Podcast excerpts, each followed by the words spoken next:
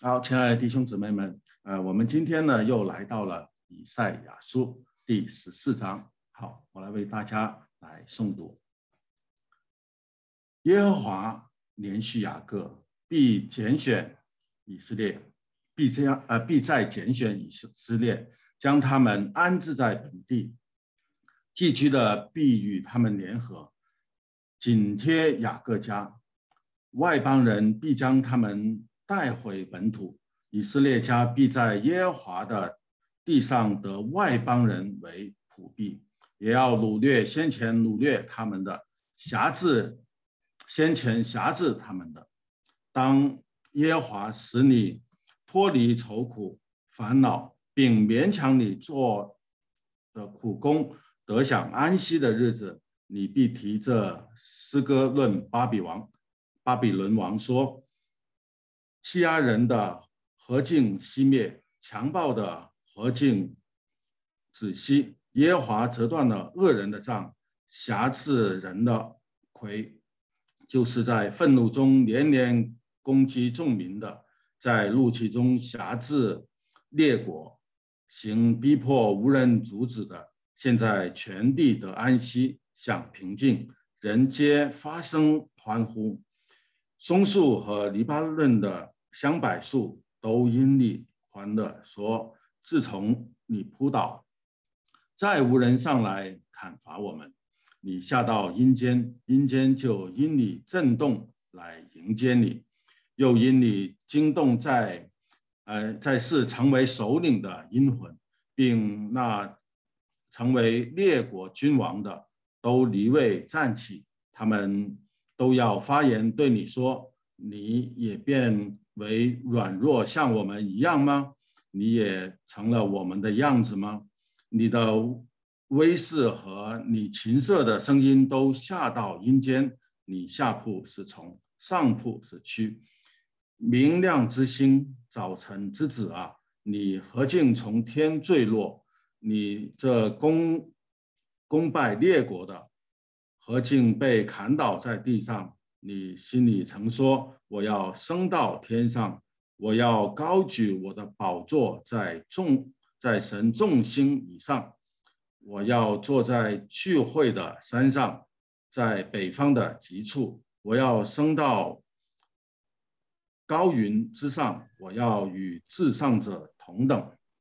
然而你必堕落阴间，到坑中极深之处。”凡看见你的，都要定睛看你，留意你说，使大地震动，使列国震动，使世界如同荒野，使诚诚意倾覆，不在呃不释放被掳的人归家，是这个人吗？列国的君王俱各在自己阴宅的荣耀中安睡，唯独你被抛弃，不得入你的坟墓。好像可憎的枝子，以被杀的人为一，就是被刀刺透、堕落坑中石头那那里的。你又像被践踏的尸首一样，你不得与君王同葬，因为你败坏你的国，杀戮你的民，恶人后裔的名必永不提说。先人既有罪孽，就要预备杀戮他的子孙，免得他们兴起来得了遍地，在世上修满诚意。万军之耶和华说：“我必起来攻击他们，将巴比伦的名号和所余剩的人，连子带孙一并剪除。”这是耶和华说的。我必使巴比伦为建筑所得。又变为水池，我要用灭亡的扫帚扫净他们。这是万军之耶和华说的。万军之耶和华启示说：“我怎样思想，必照样成就；我怎样定义，必照样成立。就是我在地上打折亚述人，在我山上将他践踏，他家的恶必。”离开以色列人，他家的重担必离开他们的肩头。这是向全地所定的旨意。这是向万国所伸的、所伸出的手。万军之耶和华既然定义，怎能废弃呢？他的手已经伸出，谁能转回呢？亚哈斯王崩的那年，就有以下的末世：菲利士全地啊，不要因打击你的杖折断就喜乐，因为从蛇的根必生出毒蛇，它所生的是火焰的飞龙。贫寒人的长子必有所食，贫乏人必然安然躺卧。我必以饥荒致死你的根，你所。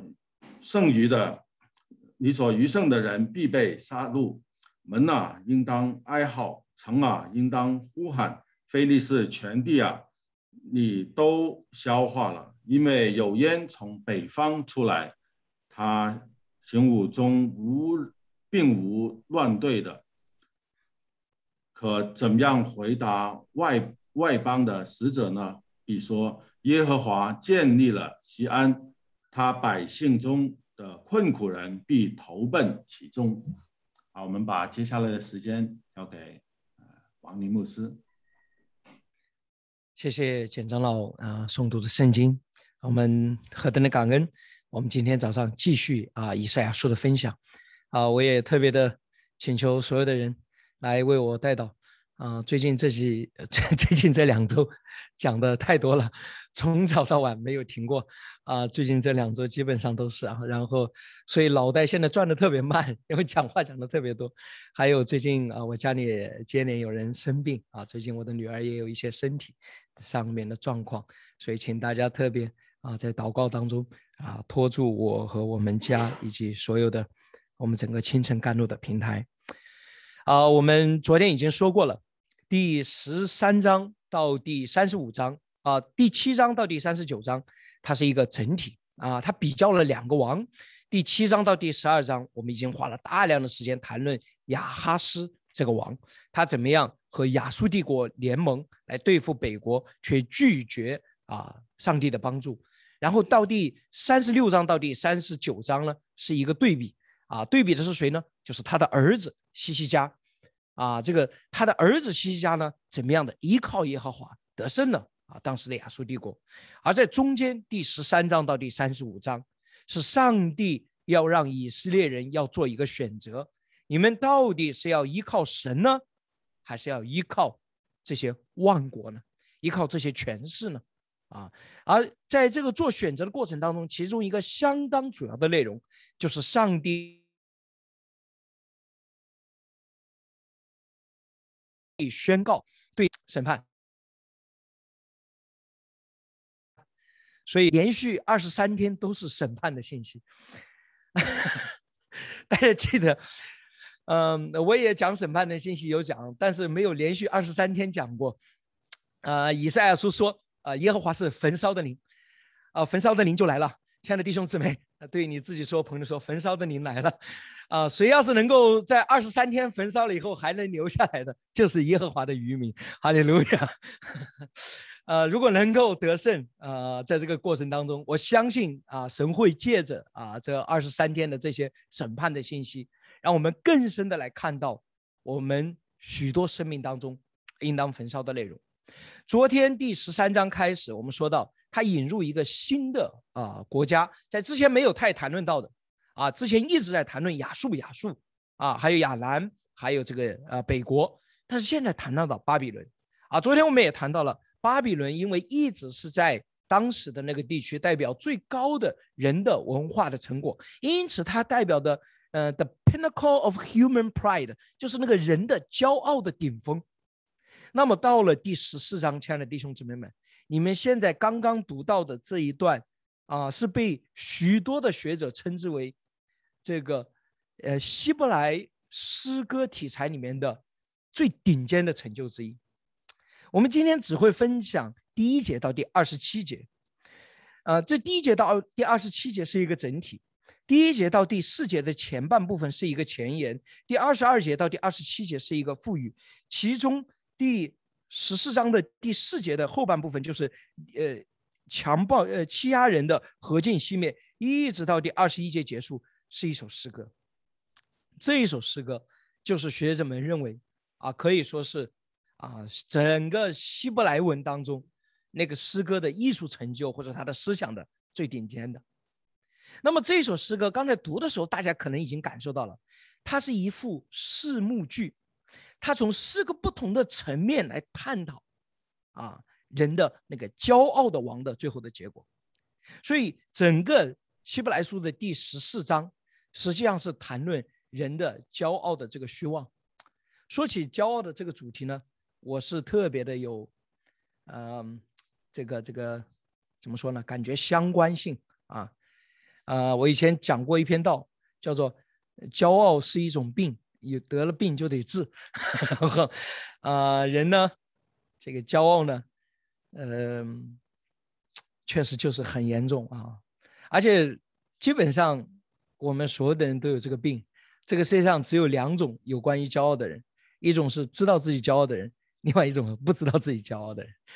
啊，这个病很严重。会导致我们对自己、对世界、对人都有非常畸形的看法。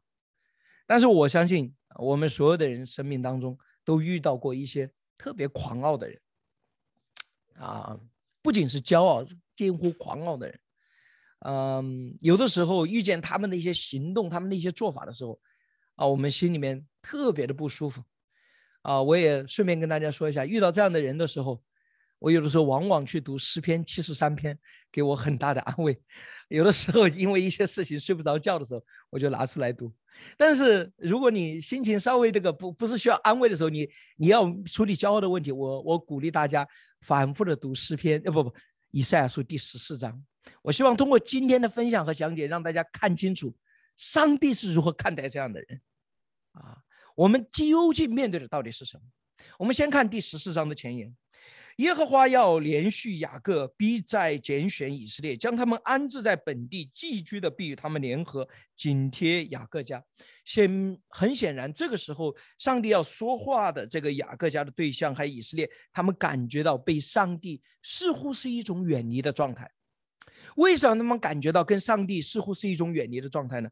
因为他们被这个人欺压或者是掳掠。换句话说，他处在这个强暴者的权柄之下。我们所有人都是一样，对吧？当我们啊感受到我们的生活平顺，感受到我们的生活啊蒙着祝福的时候，我们说哈利路亚，神与我们同在。但是当我们面临挑战，面临一种痛苦的关系，面临一种无法突破的困境，或者说被无端的指责攻击啊，放在一种压力的情况之下，啊，甚至要付出我们无缘无故要付出的代价的时候。我们感觉到神与我们啊远离，神与我们远离啊。但是神有的时候的确让我们感受到这种远离，但是神从来没有离弃他的百姓。雅各以色列，他是因着自己的罪的缘故，导致了与上帝的分离。但是即便是这样，上帝仍然不。离弃他们。经文说，耶和华要连续雅各，必再拣选以色列。第二节说，外邦人必将他们带回本土。那些被掳掠的人，因着自己的罪被掳掠的人，神要使用其他的人。那些不相信神的人，要帮助他们，使他们回归本土。当然，这激发了我们无尽的想象力。这到底指的是什么？有的人说，可能是指的公元前啊。啊，五百三十多年，或者是啊，那个时候这个波斯马代的王啊，巴比伦的王，后来波斯马代的王，他们的谕令让允许这个什么以色列人啊回到他的应许之地。嗯，站在今天，我们甚至有的人可能想到一九四七年以色列人回到他的本土，以色列家必在耶和华的地上得外邦人为仆婢，也要掳掠先前掳掠他们的匣子先前。欺压他们，亲爱的弟兄姊妹们，如果上帝对一个屡次背叛他、杀害他先知的以色列，都是如此的充满了怜悯与恩典，那么，更何况对于我们所有其他的人呢？阿门。我们应当对神的怜悯有信心，知道凡相信耶和华神的人，不管在我们的生命当中，在什么样的境地之下，感受到与上帝的远离，神的怜悯必引导我们回来。神的怜悯必引导我们回来。第三节，当耶和华使你们脱离愁苦烦恼，病人勉强你做的苦工，得享安息的日子。你必提着诗歌论巴比伦王说：“现在他引人到一个主题。当你经历了这个神的拯救，回到神的安息当中的时候，你会对你之前所看待的很多的事情有一个全新的看见。特别是对一类人有一个全新的看见，对谁呢？对辖制你的、曾经强迫你做苦工的巴比伦王。”你有个全新的看见。我刚才说了，所有的人都是骄傲的，啊，但是有一类人特别的骄傲，是什么呢？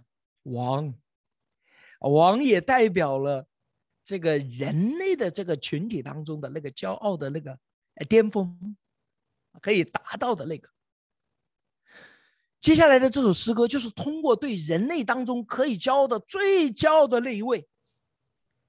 他有一个分析，实际上是一个嘲讽的诗歌，让我们看到人的骄傲是何等的愚蠢，是何等的不可依靠，而仰慕这些骄傲的、看似有权势的人，更是何等的愚不可及。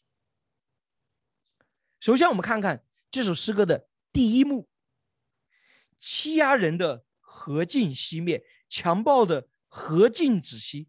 耶和华折断了恶人的杖，辖制人的规，就是在愤怒中年年攻击众民的，在怒气中辖制列国，行逼迫无人阻止的。现在全地得安息，享平静，人界发生，人皆发生欢呼。松树和黎巴嫩的香柏树都因你欢乐，说：自从你扑倒，再无人上来砍伐我们。什么意思？这第一幕发生在人间。第一句就是一句讽刺：欺压人的何尽熄灭，强暴的何尽止息。他描述的是什么？一个长期的处在这个君王这个权柄的辖制下的人呐，有一天早上起来，突然发现，哎，那个击打我的人跑哪去了？那个 欺压我的人跑哪去了？那个平素用铁链挟制我们的人跑哪去了？你明白？突然之间，那个那个好像一直在管辖我们的，一直在压制的，消失不见了，很意外。亲爱的弟兄姊妹们，有的时候我们处在人的权势之下，处在一种压迫当中，处在一种困境当中。我们常常产生的一种感受是，这种情况似乎会无限的延长下去。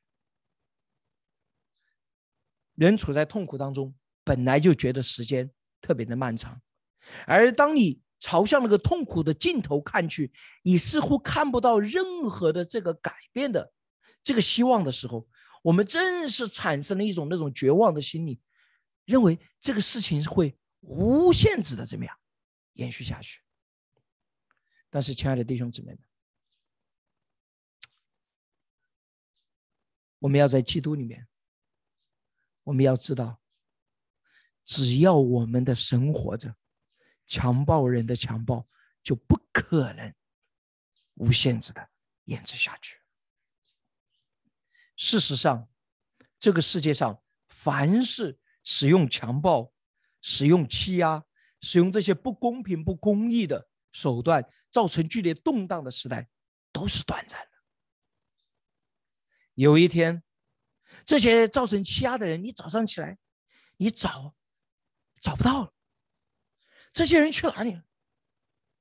圣经上有一个特别重要的神学的概念，就是耶和华为洪水定义了界限。那个混乱和肆虐的力量。他不管再怎么样的一时间的翻腾，他从来没有成为这个世界真正的一直的秩序。亲爱的弟兄姊妹们，你们难道不觉得是如此吗？人类几千年以来，直到如今，中国皇帝也去了这么多个了，但是什么时候那种暴力的秩序能够一直的持续下来？人心这个世界，它总是怎么样？要回到寻求公义，要回到寻求公平。或许在一时之间，这种混乱非常大的肆虐这个世界，无法无天。但是，即使没有任何的，好像外部的力量的攻击，我们发现这种混乱的秩序，也在上帝那个奇妙的天平和手中，再次的拨回。或者是制止。上帝给这个世界的恶定下了一个界限。经文上告诉我们说：“若没有神的允许，我们一根头发也不会掉下来。”阿门。是的，在这个世界上的恶者有权柄。那个试探者跟耶稣说：“你来拜我，我就把这万国的荣华赐给你。”但是，这个试探者没有意识到的就是主耶稣所回应的：“你唯独单单拜耶和华神。这世上的一切，他们暂时的拥有，有限的拥有，永远没有超过神的界限。我们处在痛苦、处在压制当中的人，我们要打破那个幻觉，我们要。”在我们还没有走出之前，我们凭着信心，我们要看到，在我们走出之后的，我们会知道，当初我们陷在那种困境当中的那种绝望，实际上是可笑的。我们给他的那种啊，以为这种无限延迟下去的，实际上是过于的抬高了他们。那么，当然，如果任何人跟这种势力做交易的话，他们在他们注定的结局到来这时候，自然也就无限的羞愧了。但这首诗歌的这第一幕仅仅是开始，它仅仅是让我们看到，突然之间，哇，在地上这个人消失不见了。但诗歌没有停留在这里，第九节到第十一节，他把这一幕的这个恶人的结局，他引向了地下。这个人从地上消失不见了，他干什么去了呢？他去到了地下。当他去到地下的时候，是什么反应呢？你下到阴间，阴间就因你震动来迎接你。哇！你听到的时候，你觉得哇，这个人好威猛啊，对吧？他到了阴间，连阴间都震动，要来迎接他，仿佛要迎接君王的。但是你接着听他们说什么？又因你惊动在世成为首领的阴魂，并使那成为列国君王的都离开了战旗，继续的抬高，说：哇，这个人到了阴间，所有人都震动了。不仅怎么样，那个阴间当中曾经为首领的阴间当中的最大的那些人，他们也都惊讶了。他们要看起来，哇，这个人也来了，这个人也来了，他们就一起去看。他们都要发言对你说：你也变为软弱。跟我们一样吗？你也成了我们的样子吗？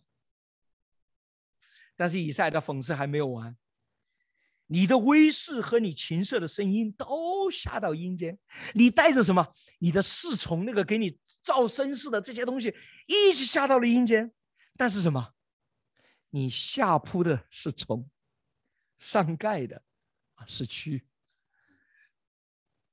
很明显，他描述的是一个人躺在土中的啊，那个被虫腐蚀侵蚀的样子。这些世上的君王为什么这么说？他的意思是说，如果连你都不能够胜过这一切了，就是我们这些人拼命的努力，拼命的努力，想要突破，想要达到一种境界，想要超越这一切。都没有能够做到，但是我们觉得怎么样？你应该能做到吧？你这么大的权势，你这么大的权力，你这么牛，全世界都在你的手底下。如果怎么你都跑到我们这里来了？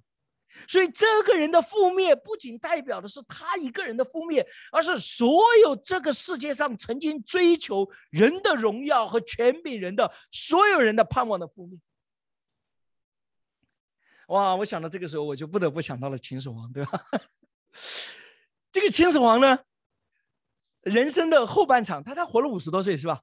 然后他人生的后来有十几年，他干了一件事情，就是据说是寻找这个长生不老，是吧？哇，这个人呢有权势了以后，他的心不断的想要更大、更高、更高。到今天。他的皇陵里面啊，据说啊，去到这个陕西的杨牧师带我去到秦始皇的那个 博物馆，我去了，跑到跑到那个博物馆，我发现那个哦，博物馆的那个那个那个解说人员对秦始皇好像有一种那个 特别崇拜的感觉 啊！我不知道你们有没有去到那个秦始皇兵马俑博物馆，那个解说人员，他们说他们都是统一训练过的，就是。我不知道是个什么情况，就是他们好像对秦始皇特别的崇拜，然后整个那个就是我们啊，这个，啊，这个这个全是啊，有一天，就是秦始皇 下到那地底下的时候，被他灭的六国的王看着他，怎么您也来了？怎么你也跑到这里来了？我们被你打败了，我们自认我们不行，我们软弱，我们有限。但是您把所有的权力都抓在一起了，万国都臣服在你的手心下，你的那个怎么你都跑到这里来了？我们还有什么指望？就是连阴间都震动，阴间震动的原因，不是因为他们觉得这个王多么的牛，而是他们的那个人类的骄傲的盼望，因为看到这个最有权势的人也落到这个地步，彻底的覆灭。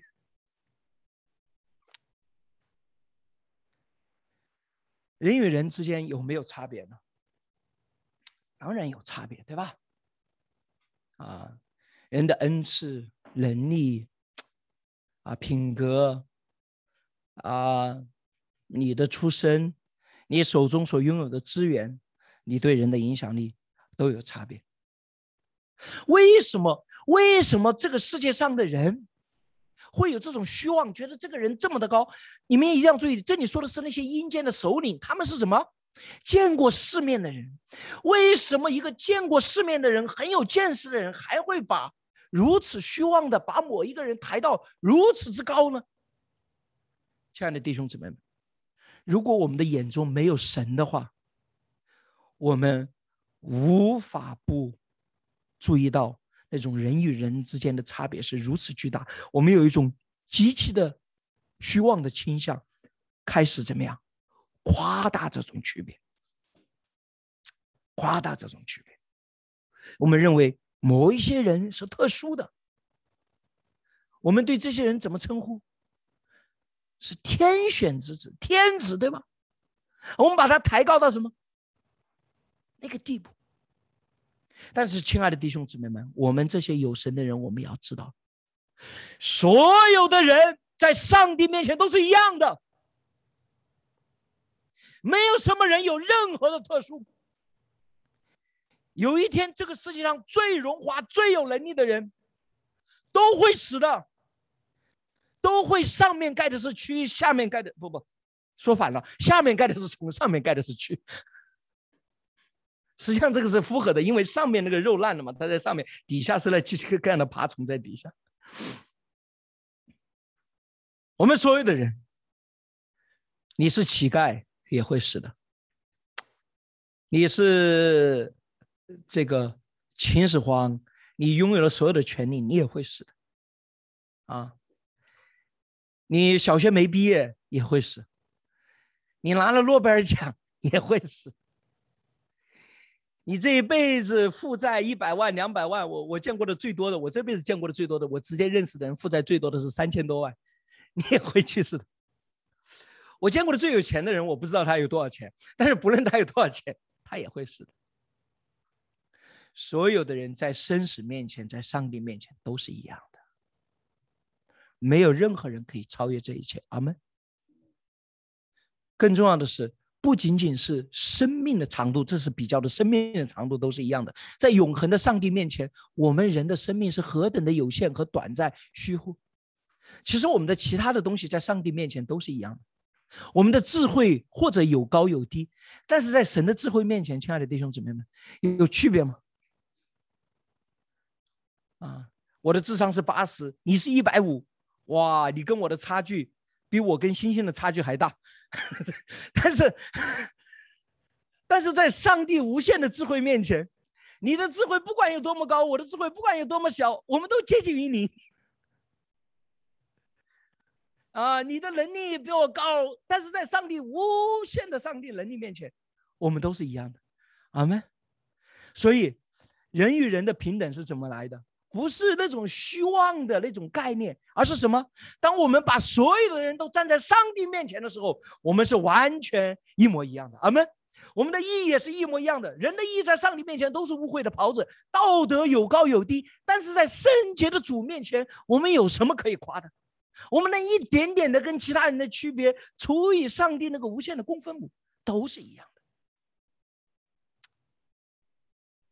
亲爱的弟兄姊妹们，我们不需要等到下到阴间才意识到这个道理。我相信我们直接就可以明白。但是还没有完，以赛亚对这个的讲解还没有完，他现在又把人从地底下带到高天之上。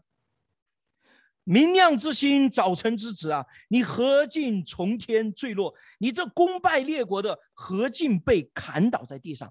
为什么我们说第十四章的内容？很多人说他不是说仅仅指着巴比伦的王，他可能是指向一个更，就是说更广阔的地区，就是像这种言语：明亮之星，早晨之子啊！你这功败列国的，好像不是指的一个王，这个巴比伦王是代表所有的人类的王的那个最顶峰的那一个。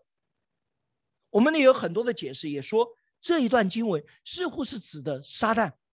耶稣在路加福音第十章第二十八节说：“我看见撒旦从天坠落。”这一段经文到底是不是撒旦？这个是呃另外一个。但是毫无疑问，这个世界上那些最站在这个位置上的、抬高自己的这些人，他们和那个欺骗者和那个从高空中堕落的。撒旦如同闪电一般堕落的撒旦，他们是具有同一性的。他们都有一个共同的特点，什么共同的特点？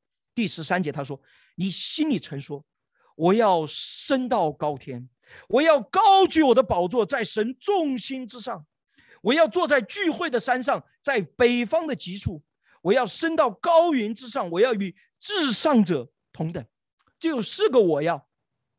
我要升到高天，我要高举我的宝座，我要坐在聚会的山上，我要升到高云之上，与至上者同等。然而，你必坠落阴间，到坑中极深之处。为什么一个人可以想如此虚妄的事情？为什么一个人居然想到我可以升到那样的高处？为什么一个人居然自以为自己可以掌控历史的走向？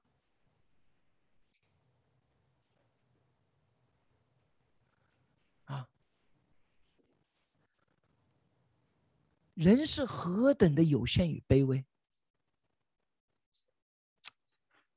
任何一个人。如果你曾经对另外其他人有丝毫的影响力，你会知道你的那个影响力是何等的有限。但是一个如此有限的人，居然可以膨胀到如此一个地步，把自己抬高到怎么样，与至高者同等，天下都是我的，世界的命运在我的手中，我的决定改变天地。敢叫日月换新天啊？为什么一个人有这样的想法，有这样的所谓的豪情壮志，还是虚妄的啊？当然，从最普遍的现象，我们可以观察到。在没有神的世界里面，一些人在他的权势当中，他想做什么就做什么，他是就是像一个假神一样，他说什么就是什么，他的话就是法律，他做了任何措施好像都没有结果的时候，当然，我们可以从这个说，是这种现象，是这种这种对他的啊放纵。或者说他所拥有的权利使得他不断的膨胀，但是我们如何解释，在历史当中，我们发现几乎所有没有神的人，他们最后，当他们取得成功，当他们取得力量，都走向这个方向呢？我觉得不仅仅是因为这些有权有势的人，这些环境给了他们，养成了他们，促使了他们有这些，更重要的，我觉得是基于一个很深的神学的原因。什么原因？因为人是按照形神的形象所创造的，我们的生命里面本能的追求永恒，追求完美。而当我们怎么样，不能够，我们人真正的走进永恒，真正的走进完美，唯一的方式是什么？回到神的面前，阿门。但是，当你没有能够回到神的面前，没有能够与神联合的时候，你最后只有一个什么办法？把自己抬高，把自己虚假装扮，仿佛像那个神。换句话说，当一个人没有伏在神的面前，没有与神联合的时候，那种骄傲是不可遏制的。我们当中有骄傲过的人吗？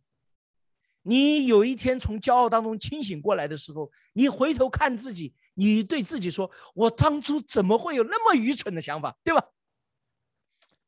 有过这种感觉的人举个手，我看看。哦，啊！但是什么？我想说的意思是，那是不可一致的，你没有办法遏制这种倾向。因为你的人，你的里面那个残存的形象，不断的推进你，不断的促使你，你就是要走向那个完美，但是你又不认识神，你就只能为自己怎么样，创造出一个假身出来。亲爱的弟兄姊妹们，骄傲真的是一种病，它扭曲你的所有的看法，它让你看不清自己，看不清这个世界。这个这个这个病啊，是这个东西啊，一旦的掌控了你了以后，你再怎么聪明也没用，他会把你推向边缘，你会不断的朝向那个天空，你要升过去，你就是装甲，把自己也要装得过去，但是你能坐在那个位置上吗？你是你想象的那个人。从天上来看，神的使者说：“然而你必坠落阴间，到坑中的极深之处。”如何能够解决骄傲的这个毛病？答案在于第二十二节到第二十七节，我们到了后面再说，那是唯一的解药。但这首诗歌还没有完，它的第一幕是在人间。第二幕是在阴间，第三幕是在天上，第四幕又回到人间。凡看见你的，都要定睛看你。留意你说，是大地颤抖，是列国震动，是世界如荒野，是诚意倾覆，不释放被掳的人归家，是这个人吗？再一次的，啊，又是一段，这个人怎么样？这样的一个人也是这样的结局。列国的君王俱是在各自的阴宅中安睡，唯独你被抛弃。你不得与君王同葬，因为你败坏你的国，杀戮你的命。这个人是那个巅峰，他不仅仅败坏其他人的国，杀戮其他人的民，他连他自己的也没有放过。恶人后裔的名必不提说，先人既有罪孽，就要预备。杀戮他的子孙，免得他们兴起得了遍地，在世上修满诚意。啊，我们不得不做到注意到这个世界上一些最有权势的人，他们的后裔从来没有能够继续。我不是那什么神神叨叨的，我们说要怎么样的解释？但是与魔鬼做交易的人，他们要面对他们的后果。神不允许他们继续，神终他们的一切。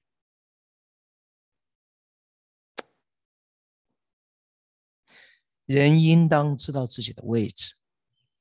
阿门。我们应当知道，我们不过是人。我们如何才能摆正自己的位置呢？我刚才已经说了，不仅仅是说你周围的环境把你抬高，不仅仅是说你有能力、有特权，所以你开始渐渐的膨胀。不是说这些东西，这些东西都是偶发的，这些东西也是可以来用通过智慧来面对的，而是说从神学上来讲，当你不面对神的时候，你无法抑制。你心中的骄傲，我说清楚。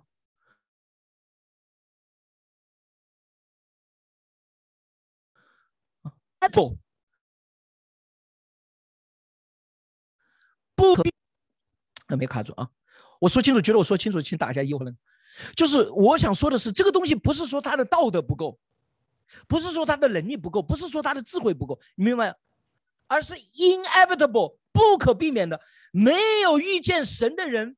无法抑制他心中的那种骄傲和膨胀，因为他本来有那个永恒者的形象，他就是要无限的接近永恒，这是我们人的本能。我们人想接近永恒，我们寻求永恒的爱，我们寻求永恒的生命，我们寻求永恒的价值，这是不可一致的，这是我们人的本性，有神的形象的人的本性。任何人如果放弃这些东西，不是因为他想放弃，只是因为他没有能力或者没有那个。当没有面对神的时候，这种驱动、这种内在的，就会把人推向那个无限的膨胀。唯一能够治疗这个疾病的，唯一能够让我们的人在这种情况之下不走向那个方向的，只有一个什么？回到神的面前来。第二二十二节。万军之耶和华说：“我必兴起攻击他们，将巴比伦的名号和属余剩的名，并指连子带孙一并剪除。”这是耶和华所说的。我必是继续宣告这个审判。但是最有意思的是第二十四节到第二十七节。我们先，我们大家可以跟着我一起来读第二十四节。万军之耶和华启示说：“我怎样思想，必照样成就。”我怎样定力，必照样成立。这个世界上唯一能够说这句话的，就是永恒的神哈利路亚。没有任何人可以做什么十年计划、五年计划。我们当然要做计划，我们当然要规划。希特勒要建立千年的帝国，对吧？我们中国人想要建立千秋大业。从来没有什么千年的帝国出现，从来没有什么千秋大业出现。这个世界上最长的帝国，我记得应该是四百多年。唯一任何一个组织超过千年的，就是耶稣基督的国度，上帝的权柄当中，唯一能够说“我怎样思想必定成就，我怎样定义必照样成立”的，只有万军之耶和。什么样的人能够建立公平和公义的秩序？只有敬畏神的人。一个人没有对神的敬畏，他永远无法建立真正持久的东西。阿门。不是说我对他的道德，不是说我对他的这个人品，不是说我对他的能力没有信心，而是从本质上，这个人与神切断的人，他不可能，他没有连接那个唯一有永恒性的，就是永恒者。因此他所做的任何事情都被他的骄傲所玷污。也许你表面看不出来我今天看不出来你有什么你给我呈现啊先生们我们来讨论我们建立一个宪法我们好好的公平的讨论听起来都很好这个东西看起来也很好。过了几年一转眼刹那就翻是因为你的骨子里面没有这个公义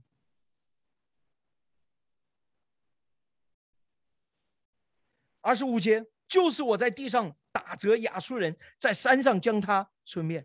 为什么又谈到亚述呢？突然之间谈以色列，为什么又谈到亚述呢？因为这个时候，上帝用对亚述人的方法，要告诉要用同样的方法，要对待所有的巴比伦，所有这个世上的君王。我可以打折亚述这么狂傲的帝国，你们也是一样。最后第二十七节，我们一起来读：万军之耶和华既然定义，谁能废弃呢？他的手已经伸出，谁能转回呢？哈利路亚！我们一同来祷告。是的，主啊，我们来到你的面前，求主你除掉我们心中的骄傲与虚妄，让我们不要再抬高自己，也求主你。除掉我们对这个世界上的骄傲、狂傲人他们的羡慕，因为有一天我们在阴间的时候，我们会发现我们的最羡慕的人他们也下来了，马云也下来了，啊，爱因斯坦也下来了，一切所有的这世上曾经活过的人都必到了阴间，唯有耶和华，你是永活的真神，唯有耶稣基督。你是胜过死亡的主，唯有那些跟随那永恒者的人，能够真正从我们这有限、短暂、破碎的生命走出，走进那个永恒。是的，主啊，求你怜悯我们。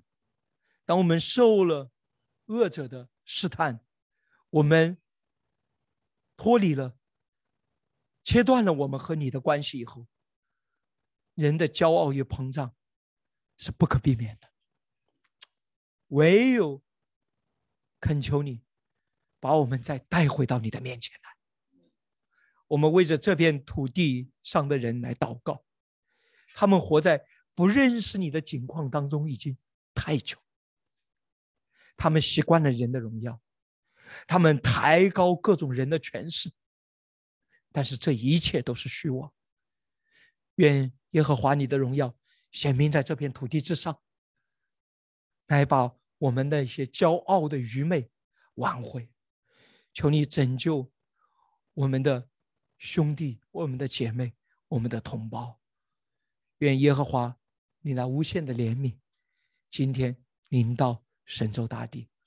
我们这样的祷告，奉主耶稣基督得胜的名，阿门。